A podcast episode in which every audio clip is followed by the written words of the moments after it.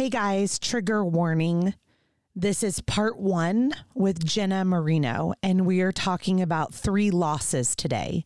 So, we're talking about a blighted ovum, then we're talking about a miscarriage, likely a chemical pregnancy, and then we are talking about a stillbirth at 22 weeks gestation.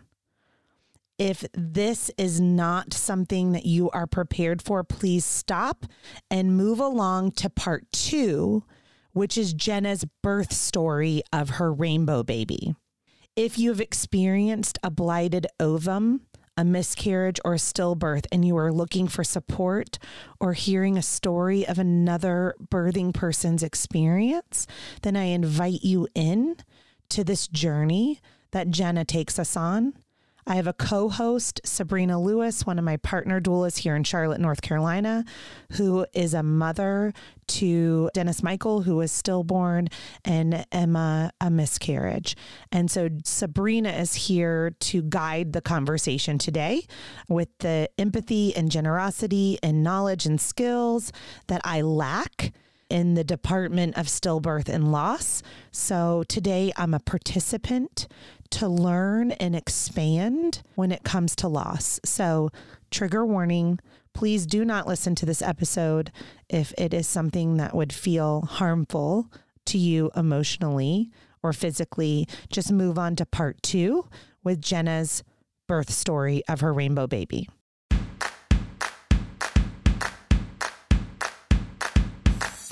What does a contraction feel like?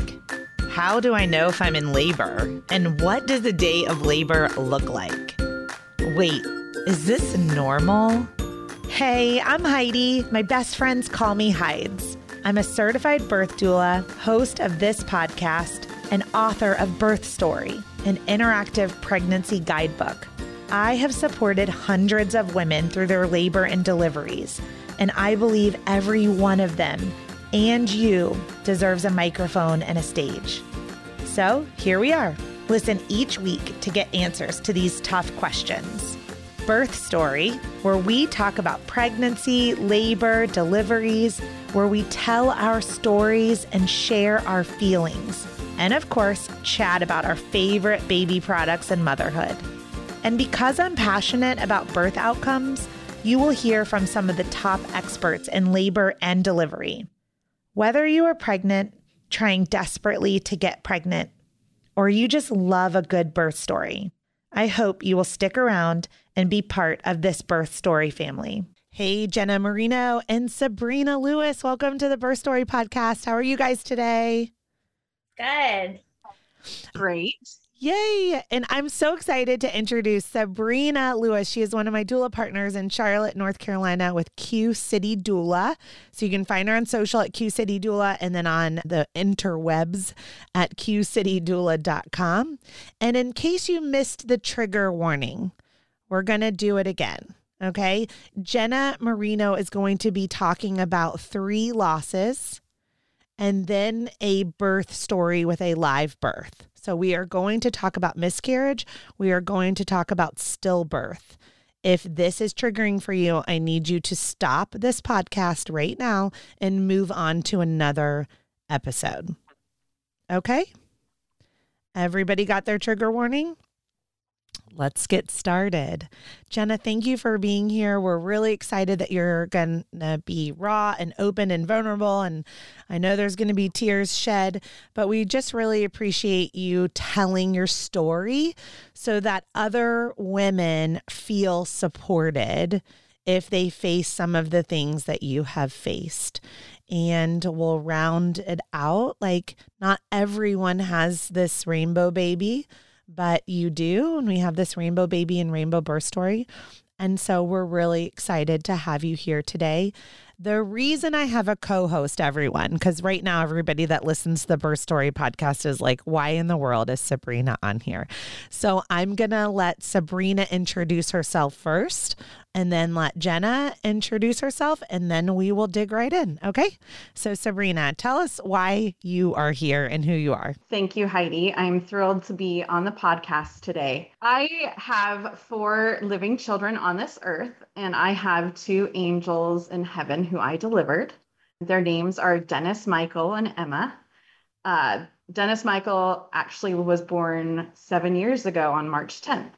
And so it's uh, been a good month for us. We love them and talk about them openly, but their deliveries are what brought me to doula work. And I feel I was called to this because of them, because I was alone with just my mom and my husband in the room when both delivered. And it was scary situation and I felt very vulnerable. And I looked at my husband and said, if I can help anyone else not go through this by themselves, then I have to do that. And so I do bereavement doula work uh, on a voluntary basis and have many practices here in Charlotte will call me if they have a terminal diagnosis for a baby to help guide the parents through that. It's perinatal hospice care. Or if a heartbeat has not been found, they will call me up to be with the mom or birthing person through that delivery and take pictures of that baby because it still is a life and loved and the mom and dad and or parents deserve to have memories of that child. Yeah, thank you for sharing. So, Jenna, tell us a little bit about yourself. So, I am a stay at home mom now to my rainbow baby. His name is Liam. And before that, I was a nurse in a fertility clinic, actually, while I was going through my own trying to conceive journey. So that put a whole special spin on things. I am married to my husband of, let's see, we got married in 2017. So will be four years this year. I always knew that I was going to be a mom. I was the little girl at three years old that if you would have asked me what I wanted to be when I grew up, I wanted to be a mom. So I was always really nervous that would I have babies easily? Would I have to adopt babies? I wasn't really sure how it was going to happen, but I knew somehow I was going to be a mother. So that's always been very special and important to me. And we do have two crazy dogs here too. We have a beagle and a basset hound, and they are our first babies. And we live in Northeast Ohio. Wow. So, what city is like Northeast Ohio for those of us that live on the East Coast and have no idea? sure. We live in Canton, Ohio. So, the closest, like more well known city, I guess, would be Akron or Cleveland. Okay. I've actually heard of Canton. So oh, yeah. I just haven't been there before. So I now I have a quick question. What brought you to be a fertility nurse? Yeah. So, right out of school, I was working in the NICU at first. And I had started there because I was there as a nursing aide during school. And so I just transitioned into an uh, RN there. And then I always really wanted to do labor and delivery. The whole reason I went to nursing school was because I thought I wanted to become a nurse midwife. And so I really wanted to go and work labor and delivery. And I did. I only stayed in the NICU as a nurse for about three months before an opening opened in labor and delivery, and I jumped. And it was an LDRP. So we did, I did everything. I did the labor, the deliveries, and postpartum care for my patients. And I did that for about nine months. And then I met my husband. I was living about 70 minutes north of Canton at the time. So I was working at a hospital and night shift and those 70 minute drives home when I moved in with my husband was just too much. I say I think I'm thankful for the rumble strips on the side of the road because they kept me awake. So that job had to go. As much as I was loving what I was doing, I couldn't do the commute anymore. And so actually, that brought me to working at a hospital in Canton. And I did postpartum nursing there. And at some point, I can tell you exactly when it happened, but working labor and delivery, I decided that I didn't want to be a midwife anymore. I didn't like the long hours of labor. I didn't like the waiting. Like when I went into work, give me the patient who's seven or eight centimeters that's going to do something tonight. But staring at the monitor for 12 hours of an induction was horribly boring to me, unfortunately. so that quickly changed my career outlook.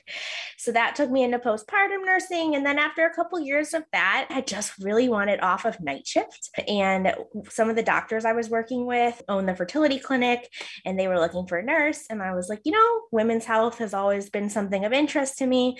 I'll give it a go. So I went over there and I worked there about two and a half years and then just didn't return after having my son because I wanted to stay home with him. But so it just kind of happened that way. And I really liked it. I really enjoyed it. Women's health has always been something that I'm more passionate about. So yeah, Sabrina and I get that deeply, right? And we also like on as our job as doulas too is helping the parents navigate that early labor, right? Like how to keep your brain occupied, how to move your body. You know, it is like I can understand what you were saying about it being really hard because if the average length of labor for a first time birthing person is around 24 hours.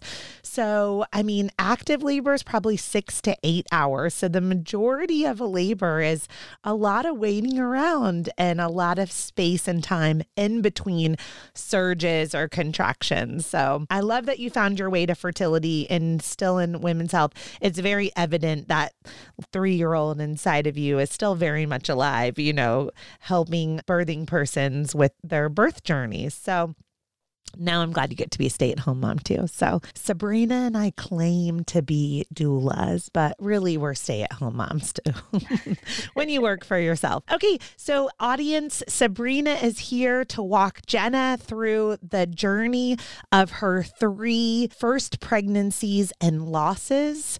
And then I will pick up as your host again for her rainbow baby birth story. So I'm going to let Sabrina take the mic. Thank you, Heidi. Jenna, it was so great hearing your introduction. And you can see the passion you have for women's services as you talk, and I love it. And I think there's a time and a place. As Heidi said, we were both are both stay-at-home moms, but as our children are getting older, we're going back to more of a women's services type thing. So I always it's a time and a place in callings and in our life. So I think that's wonderful. So Tell us about your first pregnancy. Was it planned? Yes. So we had said that after we were married for a year, we would stop preventing pregnancy, start trying. So September of 2018, I stopped birth control and was excited to start the journey. And of course, there was a part of me that was like, maybe it'll happen right away. Mm-hmm. and it didn't. So I took about five cycles for me to get pregnant.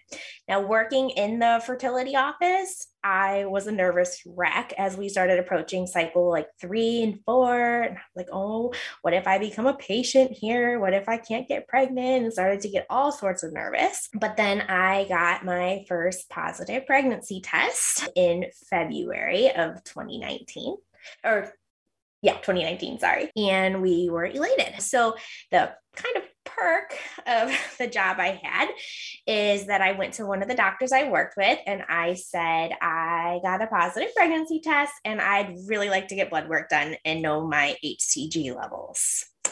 And he said, Of course, no problem. Let's order them and see where you're at.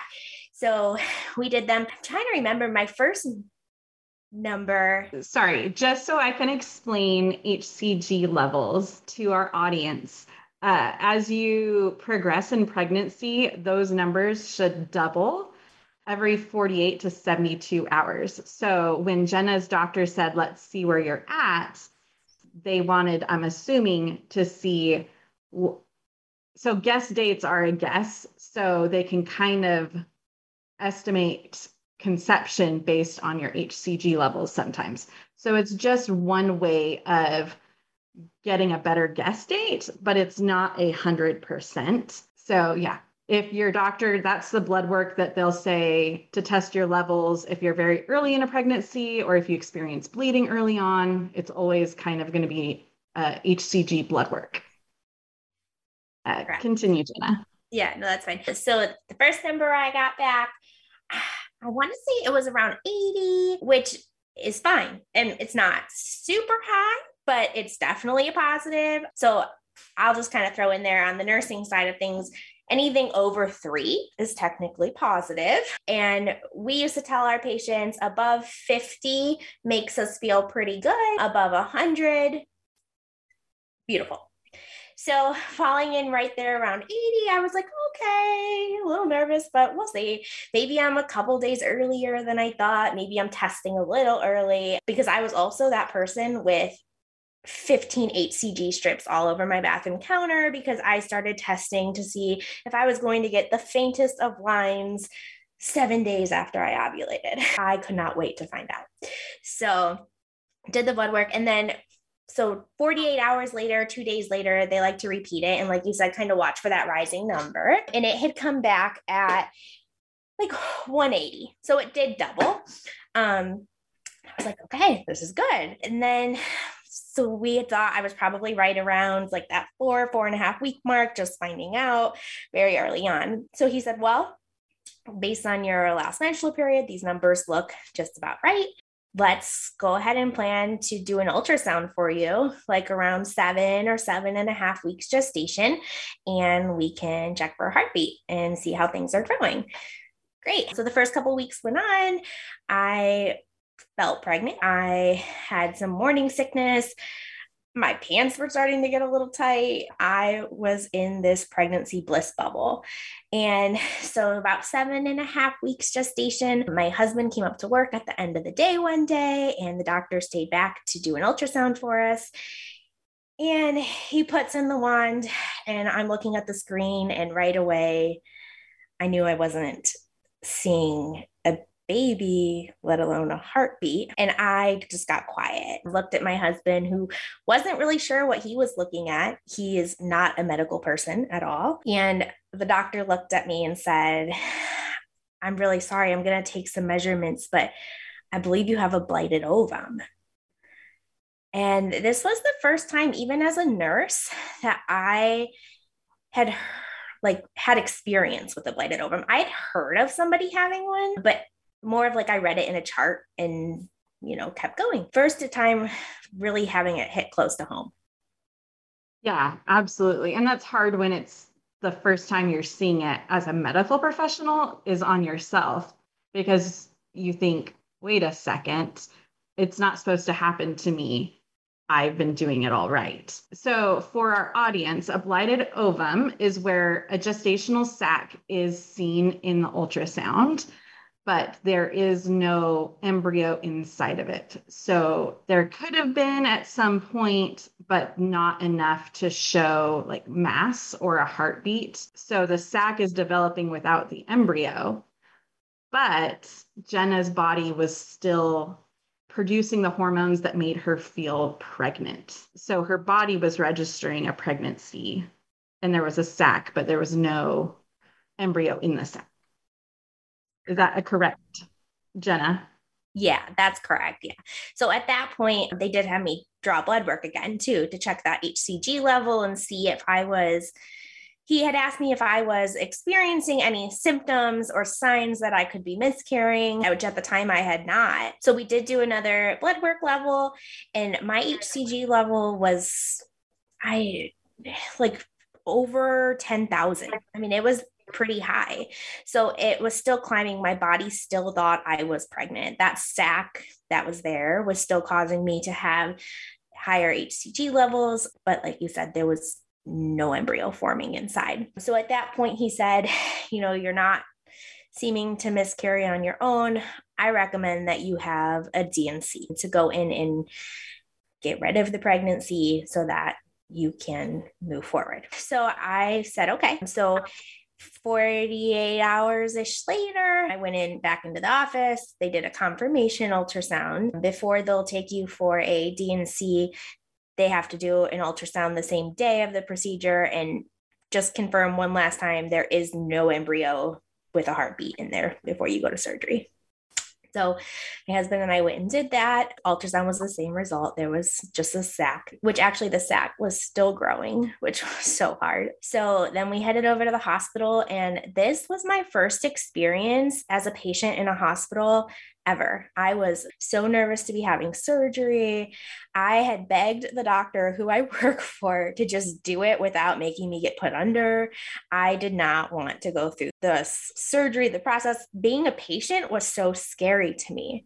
And now looking back and after that experience, it really helps me relate and feel more empathy towards my patients who are going through the same thing. Just was such a nervous wreck. Yeah, it's so hard. They say medical professionals make the worst patients because we see the outcomes and like scary stuff. And when the scary stuff happens to us, we jump to worst possible scenario. So I can definitely see where you would would feel and like not want to do that on its own. I can't believe you asked your doctor to do it without putting you under. I've heard of one person doing that, and I was like, that's cruel and unusual punishment. So I wanted to find a D&C a little bit for those who don't know. So I could, I might sit, grew up the name of the word. So correct me, Jenny, you might know better. But it's a dilation and curettage. Is that how you say it? Yeah. Where they dilate your cervix manually and then they get everything out uh, of your uterus. So any the sac would be gone, um, and any that's how they will do a lot of procedures in miscarriages or if you're bleeding after. And we'll go into it more, but a D&C is where they dilate you and clean out what is in your uterus that is no longer viable or healthy for you. And there's something also called a D&E. So both do the same thing. It's just dependent on how far along you are when it your loss occurs. Was your husband allowed to be with you in pre-op or did you have to be there by yourself? So my husband and my parents came to oh. pre-op with me. That's then, wonderful. Yeah. And then they were also there when I got discharged. The actual procedure itself was, they said that I, like, from the time the doctor wheeled me back to the OR till the time he came out to the waiting room to let them know that I was being taken to recovery and was done, they said was probably less than 10 minutes. And they couldn't believe that we were done. And maybe an hour later, I was up and getting dressed and heading home. So I did have support with me. That was a really good thing. That's wonderful. Were you having any cramping at that time? Did they give you any medication right away? When I first woke up from the D&C, I was having some very minor cramping. And I remember I had asked the nurse if I could just have some Motrin before I went home. And he said, Of course you can. Do you need something more than that? And I was like, No, just a little bit of Motrin. And honestly, they sent me home saying I could take Motrin after. In my experience, I didn't need anything. After that first dose of Motrin, right after the surgery, I was fine. I had some very minor cramping for the next day or two, but really felt pretty normal, other than, you know, emotional. Yeah. Did you have any bleeding or did the doctor take care of all of the blood clots? So I had very minimal bleeding, probably for oh, maybe three to four days after the procedure, but nothing more than like a panty liner would cover. For me, I didn't have a lot of clots or intense bleeding after. So he did a pretty good clean out when he was in there for surgery. Yeah, for those in our audience who've had a D&C and did not have that experience that Jenna did, it is dependent on the doctor on how much they vacuum out or what they're comfortable doing or how they were trained. I know on my DNCs and DNE, I did not have a lot of bleeding because my doctors were very meticulous. And it doesn't mean that if you've had bleeding that your doctors did a bad job. I think it just is how you how they're trained and how often they do the procedure. Excellent. So and you always saw the doctor you work for, correct? At this point, yes. Throughout like my early pregnancy and fertility journey, I did consult with him. I had an OB who I had seen once for an annual because mm-hmm. For years I was going to my primary care doctor for those things. And she had actually told me when I was getting married, she said, if you are thinking about starting a family, you should go see an OBGYN for your next like pap smear annual appointment so that you've met somebody and you're established with somebody. So I did do that. There was somebody in the back of my mind that I would call when I was pregnant and knew that I needed an OB. But at first, I had just stuck with one of the doctors I worked with. So that was a whole nother spin on things, though, because everybody I worked with knew exactly what was going on. So that is hard because everyone heals through that very differently. And I hate that as women and as a society, sometimes we judge each other's grief and how they grieve. For me, I recovered emotionally pretty quickly because I felt I had a calling and a purpose. And so I felt like my anger was taken from me. But a lot of people kind of judged me and was and said, "Well, why aren't you more upset?" And so I had to kind of keep it closer to the vest. But did you have any of that in your office? Did it make it more complicated or were you more I don't want to talk about it, like leave me alone? I was pretty open to talking about it. I would say for the most part, most of my coworkers tried to acknowledge what had happened, what we were going through.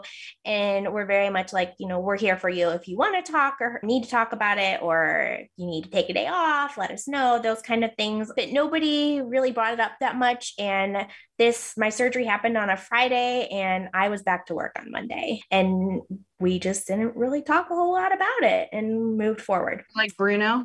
We don't talk about Bruno. Yeah. So that that was a little hard. One of the nurses that I worked the most the most closely with. We shared an office. I probably talked with her the most about it. And she had been a fertility nurse for over 25 years. So she was also like a great resource for me, somebody who I found a lot of comfort in talking about my trying to conceive journey with. And then also now that this miscarriage had happened, I will, excuse me, I will say one of the things when the blighted ovum happened, the doctor told my husband and I, you know, we don't really know why this happens. More often than not, it's that there was some type of genetic issue with what would have been the embryo had it formed. And that's why the pregnancy didn't progress. It doesn't mean that you'll have genetic issues going forward. It just likely was as he said, bad luck. And hopefully this would never happen again. But he said, when you do your D&C, we will send the products of conception out for genetic testing so we can get some answers. And if there is some kind of genetic disorder that looks like it would be passed down from a parent, then we can look at if you guys need to do further testing. But at this point, we're going to assume it was something minor, the embryo didn't develop, and we'll go forward. So life had kind of moved on after the D&C. It was just kind of healing and recovering. And then I'll never forget the day I walked into the office and my coworker said, Your genetic results are back. They came on the fax this morning. Do you want to see them? Okay, yeah, I do. I said, has the doctor seen them yet? And she said, no, I stole them off the fax machine for you. And I said, oh, okay. So we looked and it was kind of a punch to the gut because it came back a genetically normal assigned male. And I just remember being taken aback. So there wasn't a genetic issue. So we really have zero answer. It almost felt like it would have been easier to accept if there was a genetic issue. Otherwise, you're just telling me that this happened to me for no reason. And that was, that took me a couple days. I went home and cried it out a little with my husband. And of course, then we showed the doctor, and he said, you know, unfortunately, that's almost one of the worst results you can get because I don't have an answer for you. I wish I could give you more information on why this happened, but you know, it probably was a little bit of bad luck. I hate to say that, but you should be able to move forward and have a healthy pregnancy. So we did try to move forward.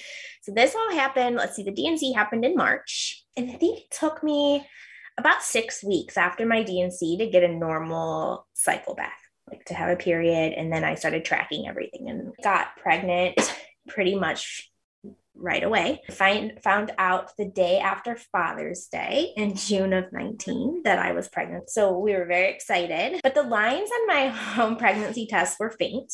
But like I said, I was a super have to test early kind of person. So kind of expected them to be faint, but to get darker over the days. Went to work, told my coworker who I was really close with, I'm getting positive pregnancy tests. I'm so excited. We're going to have a baby. And then by the end of the week, realized that they weren't really getting a whole lot darker. So I went back to the doctor that I work with and I told him what was going on. I said, I know I'm testing early. My like quote unquote day to test, the appropriate time where you would say I've missed a period and I should be testing would have been two days from when I was having this conversation with my doctor. And I said, they're still really light. I don't feel like my lines are getting darker. He said, of course, what most medical professionals would say, and probably what I would tell a patient too, is that you can't rely on that. He said, let's do your blood work in two days when you're actually due to test and we'll see what your HCG levels are and we'll go from there you know, I know it's hard to try to relax. Okay. So two days later, I did an HCG level and it was 16. So it was low. And I knew right off the bat, this was not going to be good. An HCG level of 16 is probably like I'm already losing the pregnancy. It's probably already declining. So I was really upset. He said, let's go. At this point, still had no signs of miscarriage, though. I wasn't cramping, I wasn't bleeding, nothing like that. So he said, let's draw it again in two days and see where you're at. So two days later, we drew it and it was 19. So it had gone up, but not anywhere near what it should have been doing. So at this point, he said, you know, uh, we can pretty certainly say that you are going to experience a miscarriage, but you're so early on. Why don't we give your body a week or two and see what you do on your own? And if nothing's happening, you know, you'll let me know and we will do an ultrasound, do more blood work, decide from there how we need to proceed. And I would say it was about six or seven days later, I started bleeding. So I was able to just naturally miscarriage at home that time and didn't need any kind of D&C or intervention. Yeah, that was hard to go through it again a second time. And I was mad. I was angry. I remember telling my husband, it's not fair that this is two pregnancies now and we don't have a baby or we're not even on our way to having a baby. We're empty handed and i'm mad. Like i don't even want to try to get pregnant right now. I'm so mad at my body.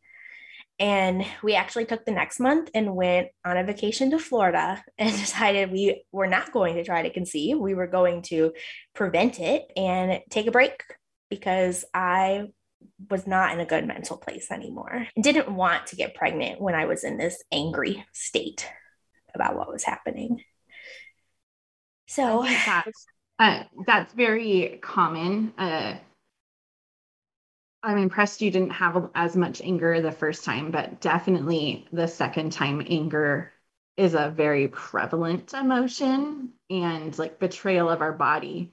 I'm impressed that you were cognizant enough about your mental state and what you want when you wanted to bring a baby into this world and how you wanted to feel about that baby. So I think well done in acknowledging that and saying I need to take a minute for myself. And I had to do that as well for my after my uh, Emma's loss and I took 6 months. I was like I'm not discussing pregnancy or anything for 6 months.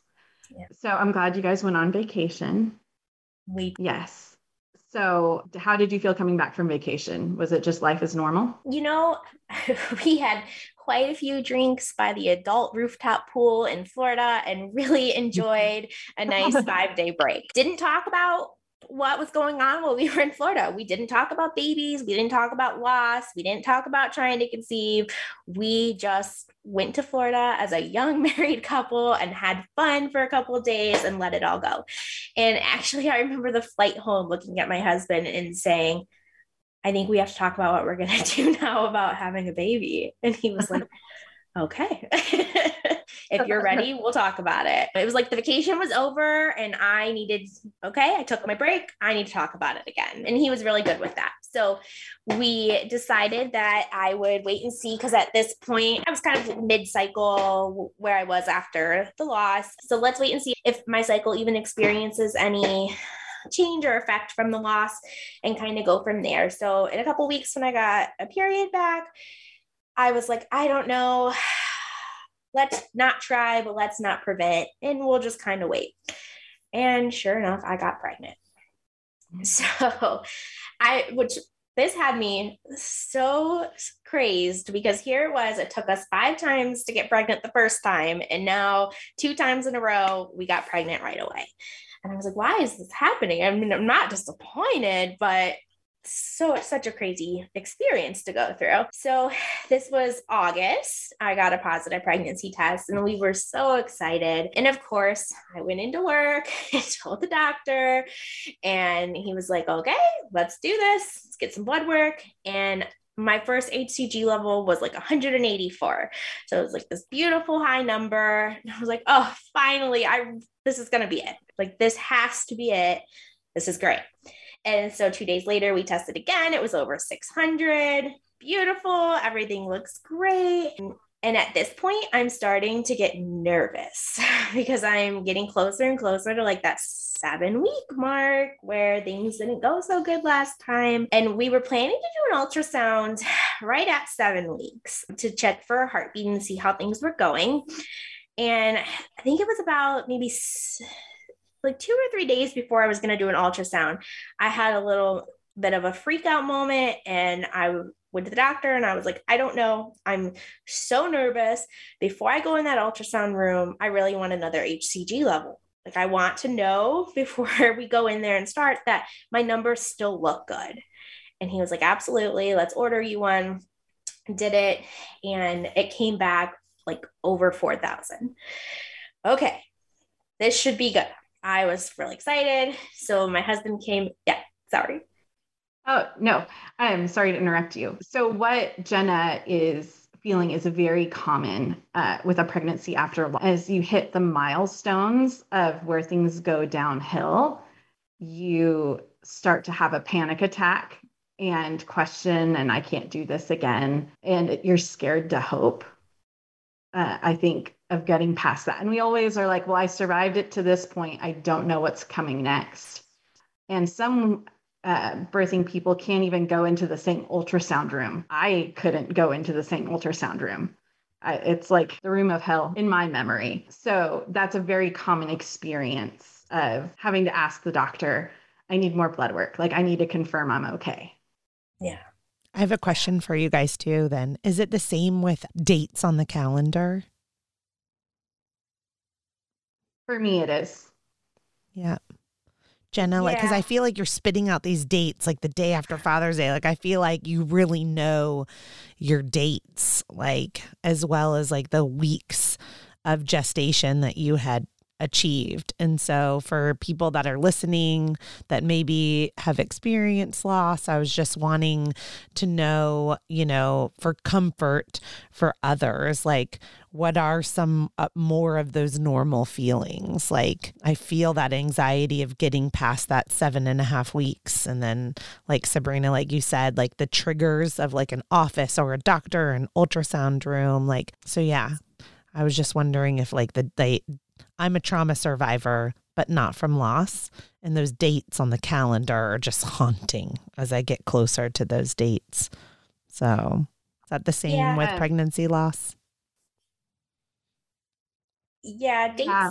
sit heavy for us. It it's gotten a little as far as like anniversary of dates have gotten a little I don't want to say easier, but I guess lighter in the sense of we still remember. I could still tell you what my very first due date was. Those things still stick with us. But I will say that now, being where we're at and having our rainbow baby, not to jump forward too much, but it helps bring some comfort to know that while those were darker times for us, those dates were special for us, it's okay.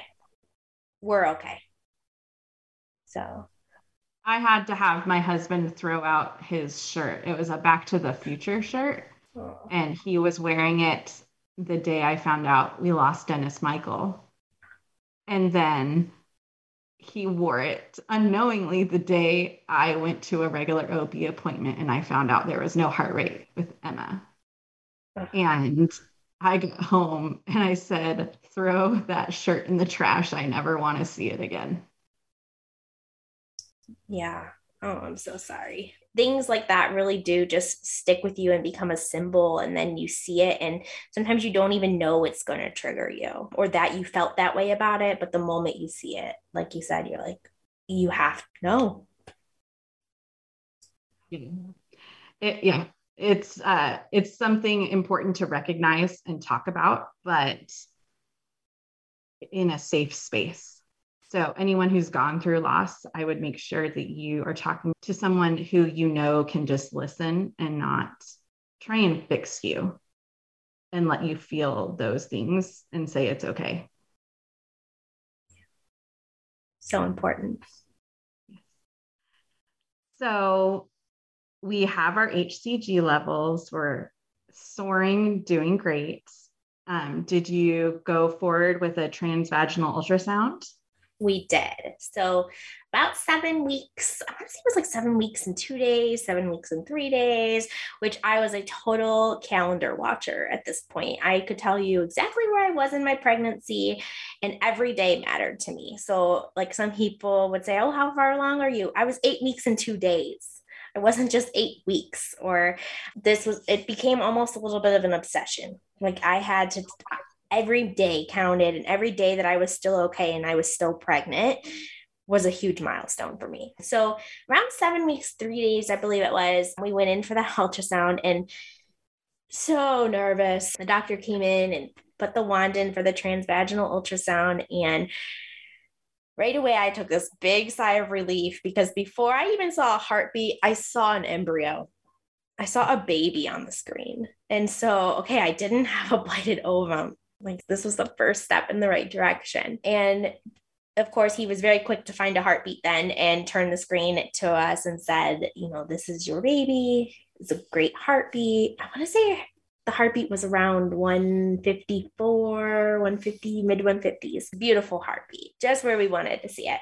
So excited. He gave us a ton of pictures to take home. We were just like on cloud nine. This is so great, but still nervous because who knows, but just trying to be optimistic that it was going to work out. And at this point, I'm not a fertility patient, but he has been so kind as to see me as one in a sense and wasn't going to let me down. So he let me have ultrasounds every two weeks throughout my first trimester to check on that baby and see a heartbeat and know that things were growing and developing.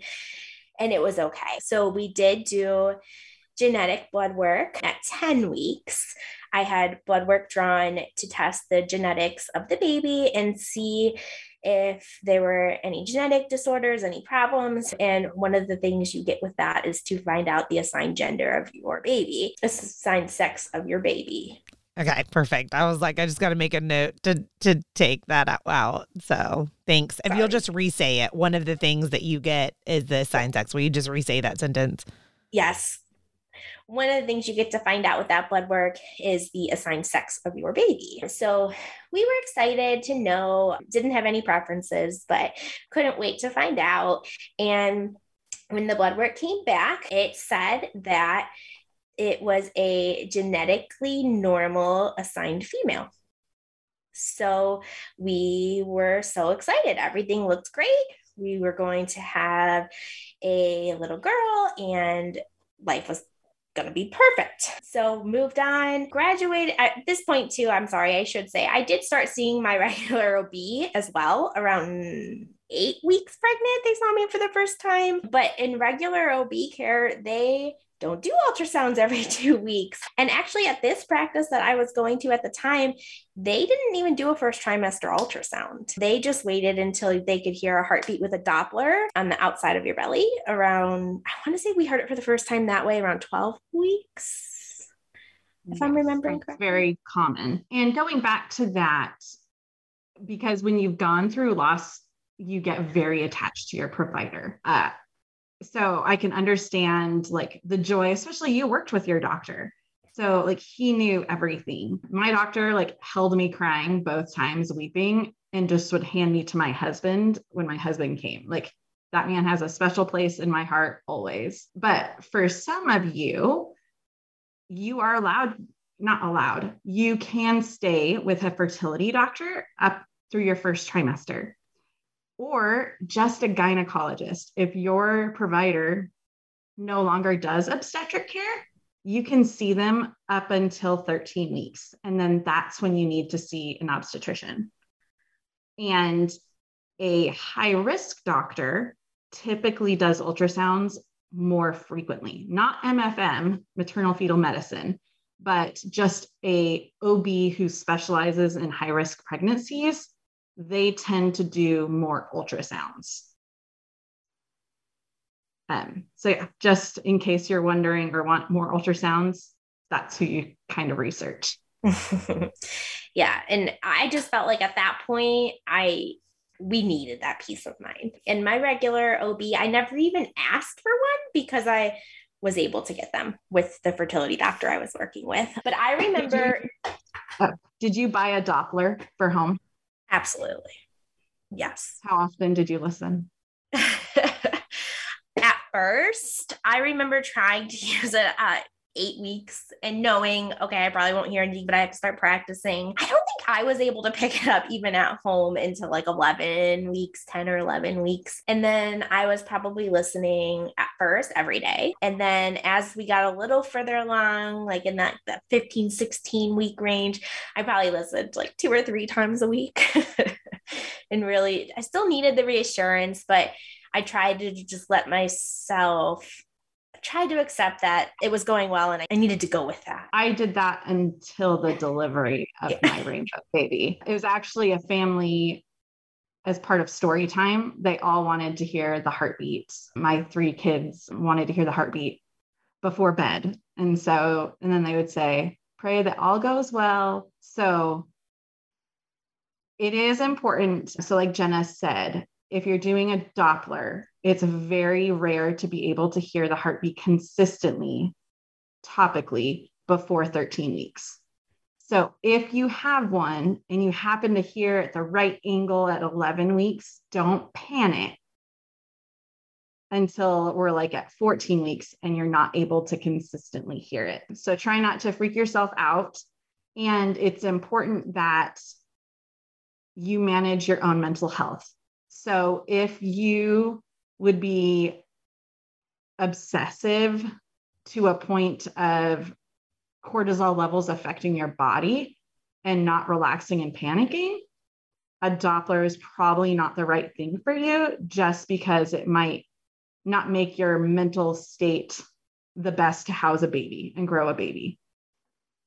So be aware and know it yourself well enough and maybe talk to a provider or a grief counselor. Like this is something I want, but I'm scared it would make it worse for me. But I totally am with you, Jenna. Doppler saved my mental health personally. Yeah, for sure. So I, I we definitely needed that. And there were times where I didn't get it right away. Like after I'd heard it for the first time, I'd lay on the couch to use it and I wouldn't find it right away.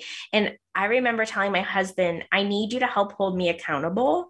Don't let me spiral and search for an hour like that's not helping anybody so if i don't find it in the first five minutes i need to take a break i need to put it away and maybe try again later and i there was only one or two times i think where he was like okay you're becoming obsessive put it down and sure enough I took a break for an hour, went and did something else, came back, and right away there's the heartbeat. So yeah, I think you like you said, you just have to kind of know where you're at mentally and set some boundaries for yourself almost so you don't make yourself crazy with it, but instead use it for reassurance uh, in a good way. So, Jenna, when was your anatomy ultrasound? So we were scheduled pretty much right at 20 weeks on the dot and went in for the ultrasound and we she pulls up the screen. This is your baby, beautiful heartbeat. And then she starts taking a ton of measurements. And she said, Are you sure about your dates? And I said, Yeah, the whole pregnancy, I've been pretty sure. And I've had a lot of ultrasounds. Everything's always lined up. And she said, Your baby's really small. She's measuring 17 ish weeks, 16, 17 weeks. I was like, Oh, okay. Well, that's strange. I don't know. Like, she's always measured appropriately. And at this point, I look at my husband and I get really nervous. Uh, I could see her heartbeat. So I know she's okay, but why is she measuring so small? So the ultrasound tech takes a few more pictures and then she turns off the screen and says, I'm going to go get the doctor. And she walked out. And this was maybe after like seven or eight minutes of an ultrasound. And now I knew that an anatomy scan should be much more in depth and take a lot longer. So I knew whatever she was seeing was not what she wanted to see. So she walks out of the room and I look at my husband and he's crying. And I was like, don't freak out yet. We just, you don't know, like maybe maybe she's just a small baby. Maybe they're going to tell us that she has dwarfism or some kind of growth restriction or like she has a heartbeat we can deal like whatever it is we'll be okay. We'll make it work. And so the ultrasound tech comes back for us and says i'm going to move you to another room. Okay so she moves us to another room and we're sitting in there for what feels like forever. And it's maybe i don't know a couple minutes and the doctor comes in and she sits down and she says, Your baby's measuring really small and her heart is abnormal and she has what we call hydrops, which means that she has a ton of fluid buildup around her brain, around her lungs. It's her whole body is filled with fluid. And she said, This is not good. She said, I want to get you in to see maternal fetal medicine today. Can you go there next? And I said, Of course. So she comes, she leaves the room. And at this point, I immediately call my dad sobbing. And I said, because they knew I was having my anatomy scan. And I said, Dad, I don't know exactly what's wrong, but things aren't good. The baby's alive, but I don't think for it long. And I need you to call and tell mom. And he said, Okay, uh, whatever you need me to do. And I said, I got to go. The doctor's coming back, but I need you to call and tell mom. I, and I'm very close with my mom, but I couldn't have that conversation with her. I couldn't tell her that this wasn't gonna be good but i needed them and i needed them to know. I've always been super close with my parents and so in the middle of the appointment before i have answers i'm calling to tell them something's not right. So the doctor comes back and she said i talked to maternal fetal medicine. We're going to send you right over there. They're thinking that your baby has turner syndrome. And i had heard of this a little bit because actually a lot of t- women born with turner syndrome who do go on and live a semi-normal life tend to have fertility issues.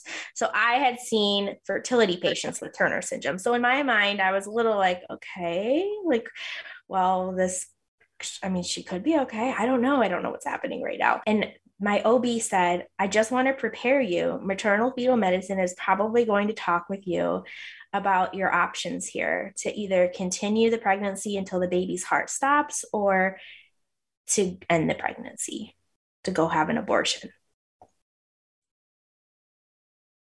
I, my husband and I just looked at each other like, oh, okay, I, I guess we're going to go talk to maternal fetal medicine, not really completely understanding everything that's going on. We're getting bits and pieces, it feels like confused, emotional, something's not good, but not exactly sure. So we go over to maternal fetal medicine.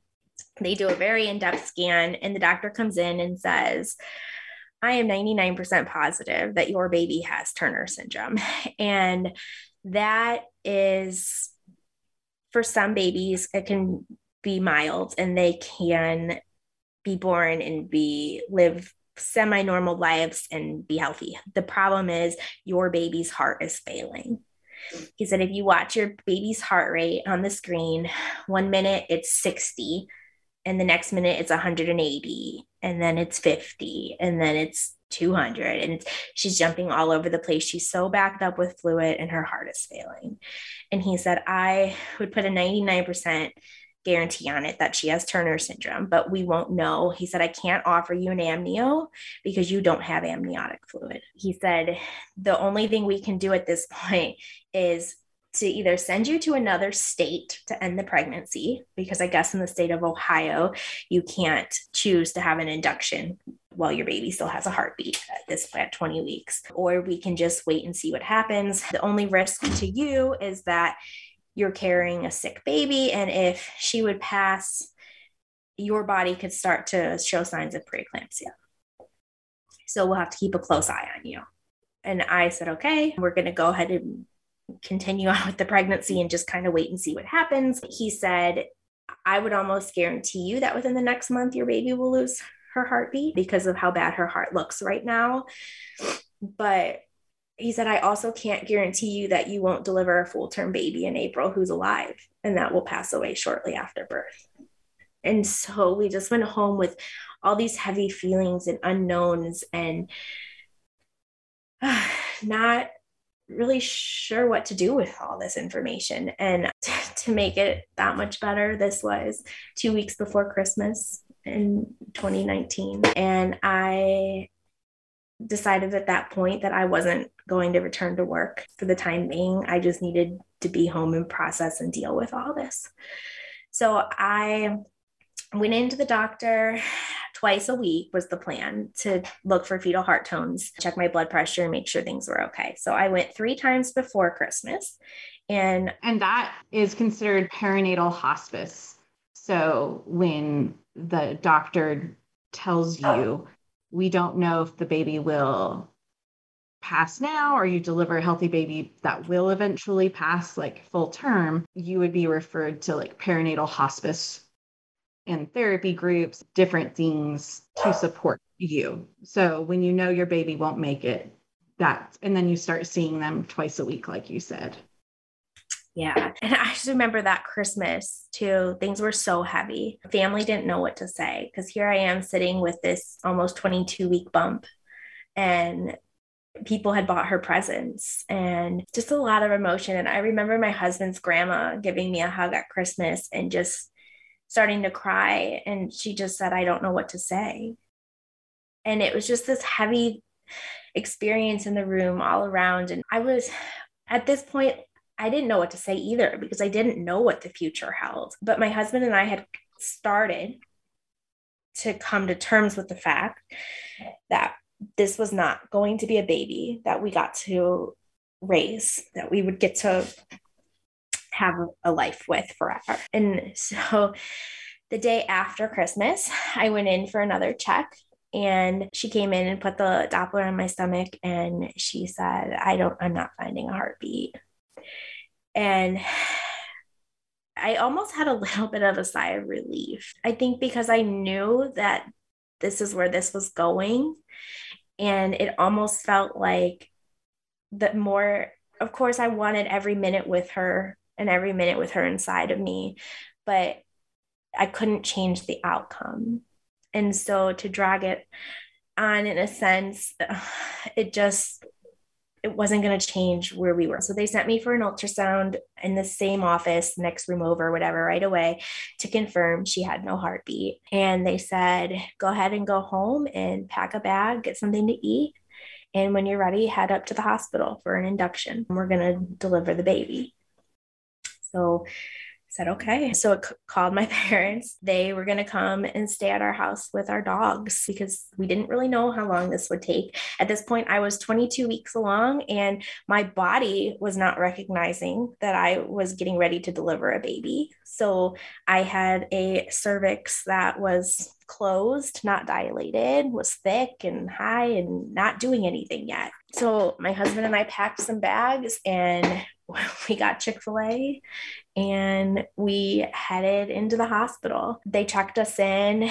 They were really good about talking with us about what was happening and the process and what we would be going through. Put in my IV, decided to get things started with Cytotec, which are prostaglandin pills that they insert vaginally to try to start ripening and softening your cervix. I'd known a little bit about it from being a nurse before, but didn't never experienced it, of course.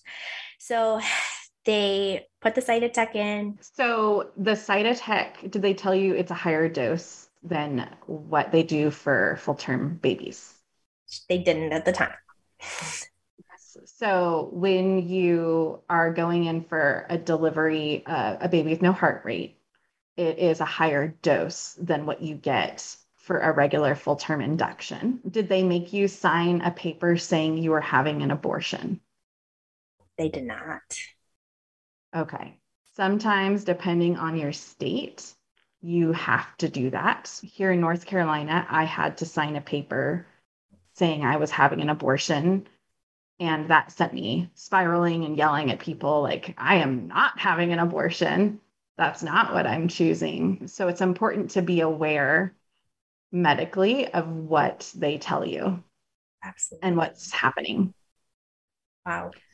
Uh, yeah. So, yeah, the Cytotec. How long did it take to feel things on the Cytotec?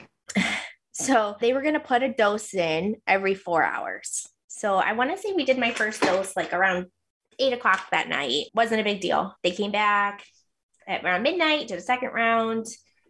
Wasn't a huge deal. But then around 2 a.m., I was really crampy, but not in the not like I was expecting, but I had to use the restroom. And I got up, and at this point, my husband had fallen asleep on the couch, and I didn't really say much because I wasn't, I didn't know how long this was going to be, what was going on. I just needed to go to the bathroom. And uh, for the next two hours, I would walk into the bathroom, have diarrhea, go back to the bed. Oh no, go back to the bathroom, have diarrhea. I pretty much spent the next two hours on the toilet, miserable. And so they came back in at 4 a.m. to do a second dose. And the nurse said, How's it going? And I was like, I don't feel like a lot of pain as far as contractions or anything, but I cannot get out of the bathroom. And they told me that that was strange and that they d- didn't know why that would be happening. and I was like, well, I think it's from the medicine. Like, I've, this is really intense, but I think it's from the medication. And they were like, ah, it'll be fine. Okay. So they did another round of Cytotec at 4 a.m. And I couldn't even after you get a dose of Cytotec, they want you to lay in bed for an hour, time to like get up in there and work before you're standing up. And I couldn't. I remember not even 15 minutes later, I was up into the bathroom.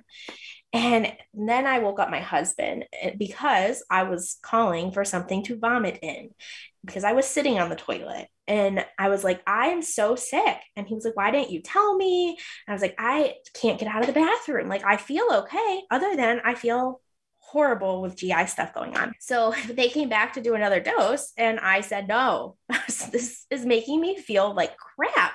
I'm not doing another dose. Now I'm so nauseous. I'm vomiting and can't get off the toilet. I said, I need like Imodium or something and something for the nausea, and I need a break. I'm not doing this again. What are we in a hurry for? And I remember the nurse just looked at me like she couldn't believe I just said that. And I was like, I mean, let's be honest we're not watching a baby here. Like, why should I be this miserable? I need help. Like, I need you to give me something and try to make this a little bit of a less miserable experience. So, right away, they went to, like, do you want an epidural? This and that. I was like, no, I'm not in that kind of pain. I just want my stomach to calm down. So, finally, after a lot of arguing with a resident who told me that Cytotec doesn't cause your stomach to be upset, I got some Imodium and Zofran, and I took an hour nap, and then I was ready to talk with them again. And I said, We're doing, we have to do something else. It can't be Cytotec anymore. This is miserable. And so they checked me and they said, You're maybe a centimeter, maybe we could probably get a Foley balloon in. And I said, Okay, like that's something else. That's fine. Let's just do that. So um, they did um, this. Sorry. Just so, so it for sure was the Cytotec for the audience. Cytotec for some birthing people causes raging diarrhea. Yeah. So it's a possibility, uh, pros and cons uh, of things. It's the standard protocol, but it for sure causes diarrhea. So you weren't crazy. They just weren't listening to you. Yeah. And I eventually pulled up an article on my phone and I was like, look, it can cause GI upset. I'm telling you. So I was probably very annoying to them, but I didn't care. So we kept going. So they put the Foley bulb in and they were going to start Pitocin at the same time. And I was okay with that. I wasn't feeling pain other than the GI cramps from upset stomach. So all this happened. Let's see, they probably put the Foley bulb in and started Pitocin like around 9 or nine thirty in the morning. Now, was it a Foley bulb or a Cook's catheter? So did it have like two, did they fill up like two balloons or only one balloon? Only one. Okay, so that was a Foley bulb, which goes through the cervix and inside the vagina, or not inside, through the, edit that out, Heidi it goes through through the vagina, past the cervix, and then in the uterus, and it fills up about 60 cc's, and it can get you to like three centimeters. A Cook catheter also has a balloon on the vagina side of the cervix, so it like sandwiches.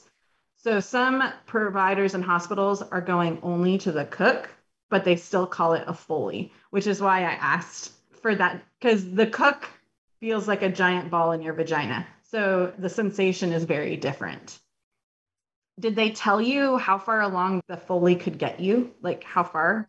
They told me to expect three to four centimeters. And at this point, they also reiterated to me, which I had known, that that may even be far enough. That when the Foley bulb came out, I might be close to delivering, that I probably didn't need to get to a full 10 centimeters because I had a baby inside of me who was the size of a 16 or 17 weeker. So she, she was probably going to deliver without a fully dilated cervix. Yeah. And did they offer you any pain management? Yes. So they had tried to get me to take an epidural when I was complaining about the GI upset, and I said no. And I said, uh, my goal is not to take an epidural. So then they asked if I wanted like a morphine PCA pump where I could hit the button to give myself some doses if I needed it. And I said I'd let them know that I really wasn't feeling much at this point and I didn't think I needed it. So we did the Pitocin and the Foley bulb. And around like just before noon, I stood up to go to the bathroom. I just had a pee. Thank God the diarrhea and vomiting was over. And my water broke and the Foley bulb fell out onto the floor. And I pushed my nurse button, and in comes some other nurse because my nurse just so happens to be at lunch. And she's like, Oh, honey, sit down. It looks like your Foley bulb fell out. And I said, I understand, but I think my water broke. Like I felt a big pop and everything's wet. And I was kind of surprised because during at maternal fetal medicine, they told me I had no amniotic fluid and that I couldn't do an amnio because of that. So to me, when my water broke, I didn't really think I'd have a whole lot of fluid come out, but it was rivers running out of fluid all over the place. So I was a little dumbfounded and I said to the nurse, I don't know, I'm not supposed to have a lot of amniotic fluid, but I don't know what else would be happening. And it was very unhelpful and a nurse who didn't really know much about what was going on. And she was just like, okay, well, get back in bed and I'll send the doctor in to check on your baby. I was like, you don't need to. I'm having a 22 week baby without a heartbeat. It's fine. Just document that my water broke. And when my nurse gets back, let her know. and at this point, I'm just annoyed because you're telling me my water didn't break. You're telling me to just get in bed. You'll send someone in to check on me and the baby, and you don't even know what's happening. So just leave, please. That's not really fair of the hospital to have done that to you. And I know that nurse was probably not aware. But at our local hospital, when we have a loss happening, they have a picture of a leaf and like rain and a teardrop and that is the universal loss. And so it is on the door every time. And when I go in to support a bereavement, I also make a sign that says, Do not ask about the baby. Do not talk to me about how I'm feeling. I'll let you know what I need, just so that you don't get triggered even more so and be like, What are you having? What's going on? So I'm sorry that even though she probably wasn't intentionally hurtful, that was still hard. Yeah. Yeah, it was. And I felt actually felt bad. Like 10 minutes later, I looked at my husband and I was like, I think I was kind of mean to her. And he was like, I think that's okay. And I was like, well, I feel bad. So anyhow, at this point, I had called my mom and dad, and I said, I don't really know. Like, I'm just sitting here. They were about 10 minutes away at my house. I said, why don't you just come up to the hospital and hang out with us a little bit? Because nothing's really, ha- I don't feel anything. I don't know. Like, the Foley bulb came out. We just have Pitocin going. I don't feel much. Um, so they came and I actually asked my dad, I said, why don't you go for a walk with my husband and get some food from the cafeteria? He hasn't eaten. Mom can hang out with me. It's fine. So they did. And maybe about five minutes after they left, I told my mom, I said, Hey, I got to get up and pee. And I stood up and I went to the bathroom. And as I was on the toilet, I felt a lot of pressure in my vagina. And I ran back to the bed and I said, Mom, I'm having the baby.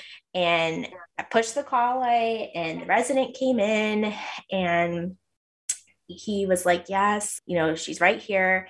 Can you just give me one little push? And I said, Yeah. And I did. And she came flying out. And I just remember looking at my mom who's sobbing at this point and i was like just call joey call joey which is my husband and i always say it was probably a blessing in disguise that he ended up not being in the room because he's not very good with like blood and fluids and things like that so it's probably a blessing in disguise that he wasn't there but he rushed back of course and was back in the room within a few minutes and i remember just saying to the doctor just give her to me and he was like, Oh, they'll take her and put her in a blanket and blah, blah, blah. Are you sure you want to hold her? And I said, Yes, I told them, like, I want her, give her to me. And he was like, She doesn't look like a normal baby, like a full term baby, like what you're probably thinking a baby looks like. And I said, I know. I've delivered some stillborns as a nurse. Like I I know they don't look like a full-term baby, I just want my baby. And I was so upset that I'm laying here begging for you to give me my baby that I just delivered. So after a few minutes, they finally hand her to me wrapped up in a blanket. And just about the same time as my husband was walking back in the room, and my parents stepped out, I, kind of all without me even really realizing what was happening. And before I knew it, my husband was at my side and we're just crying, looking at this precious little baby that we delivered. And I'll never forget looking at her for the first time and thinking, like, I see my husband in her. Like she look, I said, she looks like you. And he said, That's funny. I think she looks like you. And um, just didn't even know what to do from here. Nobody was going to take her back away from me. I held her for the next three to four hours. They kept coming in and out checking for the delivery of the placenta and it wasn't happening. And so after about four, four and a half hours, they said, uh, We really need to take you for a D&C to get the placenta out. It's not coming on its own and it could turn into a bleeding problem, etc. And I just remember saying, Can I take her with me? And they were like, no, your family can stay in the room with her if you want, but she can't go to the OR with you. And did um, they give you a cooling pad? They did, yeah, but I don't, I never sat her on it. um, okay. I have some pictures of me like napping afterwards and just holding her in this blanket. I would barely let my husband hold her, and I feel bad after, but he was okay. He held her for a minute or two, but his coping was more he didn't want to spend a lot of time holding her and in his emotional grief and processing that wasn't what he needed. So he let me have her. And so i remember just saying like okay you could take me for the D&C but don't leave her side like to my husband and my parents like just stay with her. And so this she was born like 12:35 in the afternoon and this was just before five o'clock in the evening that they were going to take me for the D&C and they sent anesthesia in and she said I need to give you a, a spinal for your D&C I was like please I don't I didn't want anything can you just do it? Like, can you just give me some pain medicine and do it? And she was like, no. And I was like, well, okay. And I had a D&C after my last loss. They put me under. Can you just do that? Like, I didn't want an epidural. I'm terrified of needle going into my back. Please, I don't want a spinal. She was like, honey, you need to do a spinal. You want to go home tonight, right? And I was like, well, ideally, sure. But okay. So the, I was told I really didn't have a choice. Spinal was the option, and that's what we needed to do. And I said, okay, I'm terrified. So they ended up giving me something for anxiety in my IV. And within that, so from there, I don't, a lot of it's spotty from that point on. I don't. It was probably Versed. Yeah. So I don't remember a lot of it. I vaguely remember being in the OR. I vaguely remember sitting on the table for the spinal. They did the D&C to remove the placenta and like the next thing that I have strong memories of again is being in recovery and my husband being there.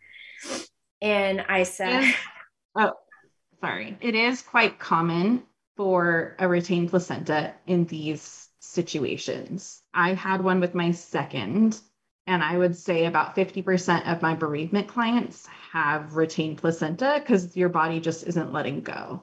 Yeah. So it is common, and don't be surprised if you went through that or thought you were alone in our audience. But I'm glad they brought your husband to you in recovery. Was did they let you recover in your room or it was in like po- the PACU?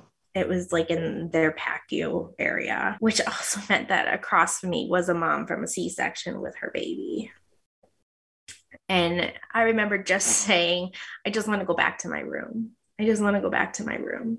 And where's Scarlett, which is what we chose to name her. Because before I went to surgery, I told my husband, you stay with her. And so here he is without her. And I said, Where's Scarlett? And he said, She's with your mom and dad are in there with her. And I said, Okay. And so I got them to just take me back to my room finally. And I had the hardest time getting feeling back in my legs. So this was all said and done. I remember being back in my room maybe around six or six thirty. They had went and gotten me Mexican food because the whole time I was pregnant, I just missed eating cheese dip. Like I just wanted cheese dip. So they went and got me Mexican food, and I had a nice container of cheese dip waiting for me after that D&C. And I couldn't feel my legs for a long time after that spinal. So I just sat and recover in my room, recovering, eating, holding Scarlett. We did some pictures with her. Now, I will say at this point, so many hours later, she looked different.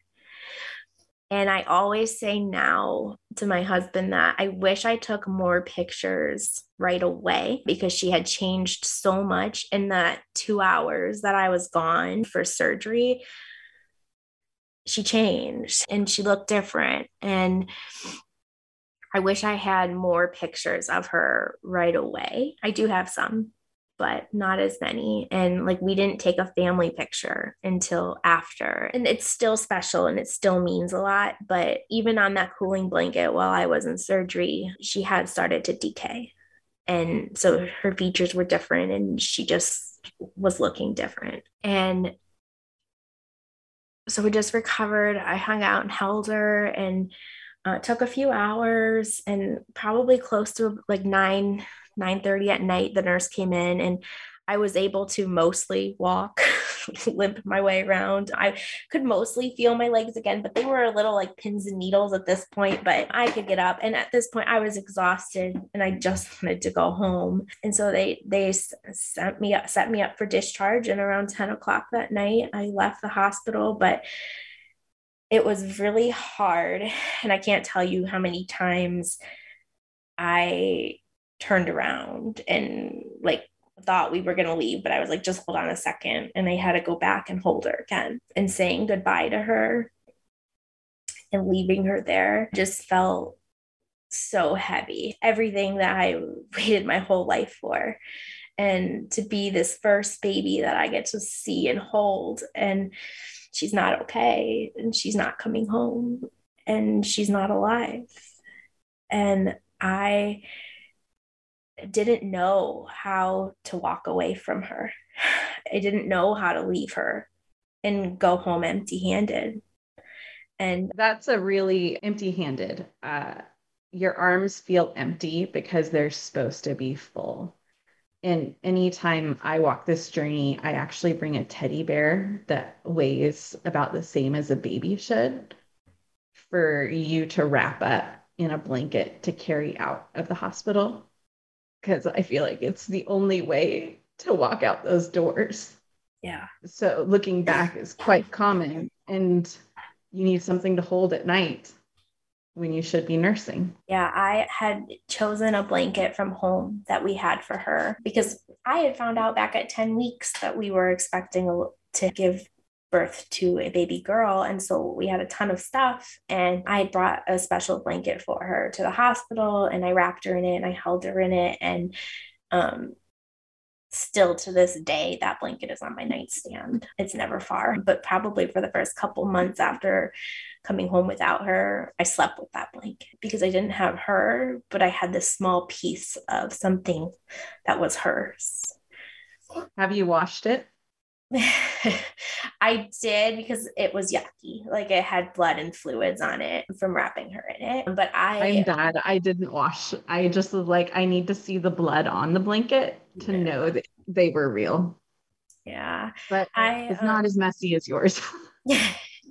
I had pre-washed it because I was getting all of her stuff ready like a mad woman at 18 mm-hmm. weeks. So it had already been washed in like baby detergent. So of course I made my husband go buy more and that's what I washed it in afterwards because it needed to smell the same. And every now and then I'll throw it in the washer still and it has to, like I don't even use that detergent on my son's clothes, but we have to go buy it when it's time to wash Scarlett's blanket. So it's just special. But yeah, you don't realize how it's going to feel to walk mm-hmm. out of the hospital and go home. And your belly's still big.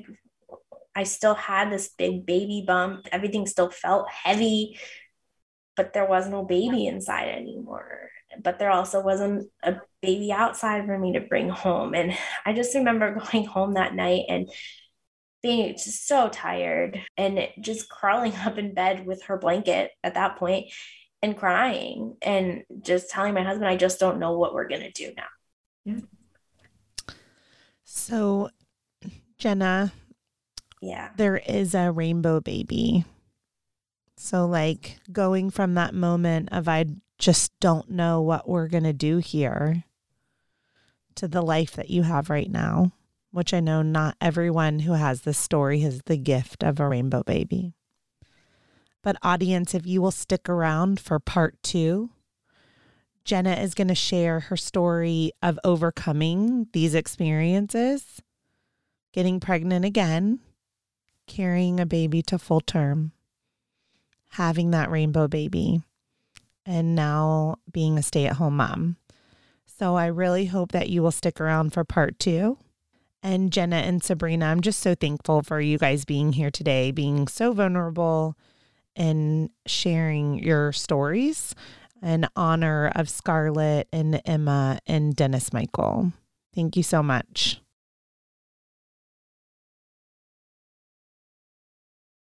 Okay, I have a really amazing discount for you guys with anjahealth.com. So it's A N J A health.com. They are my exclusive partner for cord blood and tissue banking. If you've listened to episode 88 of the podcast, where I interview the CEO, Catherine Cross, all about cord blood and tissue banking and the 1,000 questions that I had. My child has cerebral palsy from a birth injury. I cannot go back in time. It is one of my greatest regrets. So I partner with Anja Health because I'm so passionate about cord blood and tissue banking, and I really want to teach you guys all about it. Code Birth Story gives you the biggest discount that there is available, and they are committed to Birth Story always being the biggest discount. So, right now, it makes your kit only $20, which essentially covers shipping. So, it's $180 off with code Birth Story. So, please consider cord blood and tissue banking. Look at anjahealth.com. Again, it's A N J A health.com com. And if you are going to bank your cord blood and tissue, then please use code birth story so you get the biggest and best discount that is available. Thank you for being part of the Birth Story family and listening to this episode. On Tuesdays every week are doula diaries, little snippets and tidbits from my week, along with some teaching and education. And then on Thursdays, we meet here for our birth stories and our expert speakers. So thank you for being here and listening to the podcast twice a week. And if you are left wanting more, like Heidi, I've listened to all the episodes, I've read your entire book, then I hope you will meet me in Birth Story Academy and let me be your online childbirth educator to prepare you for your hospital birth, no matter what that looks like. Thank you for listening to Birth Story. My goal is you will walk away from each episode with a clear picture of how labor and delivery might go and that you will feel empowered by the end of your pregnancy to speak up, plan, and prepare for the birth you want, no matter what that looks like.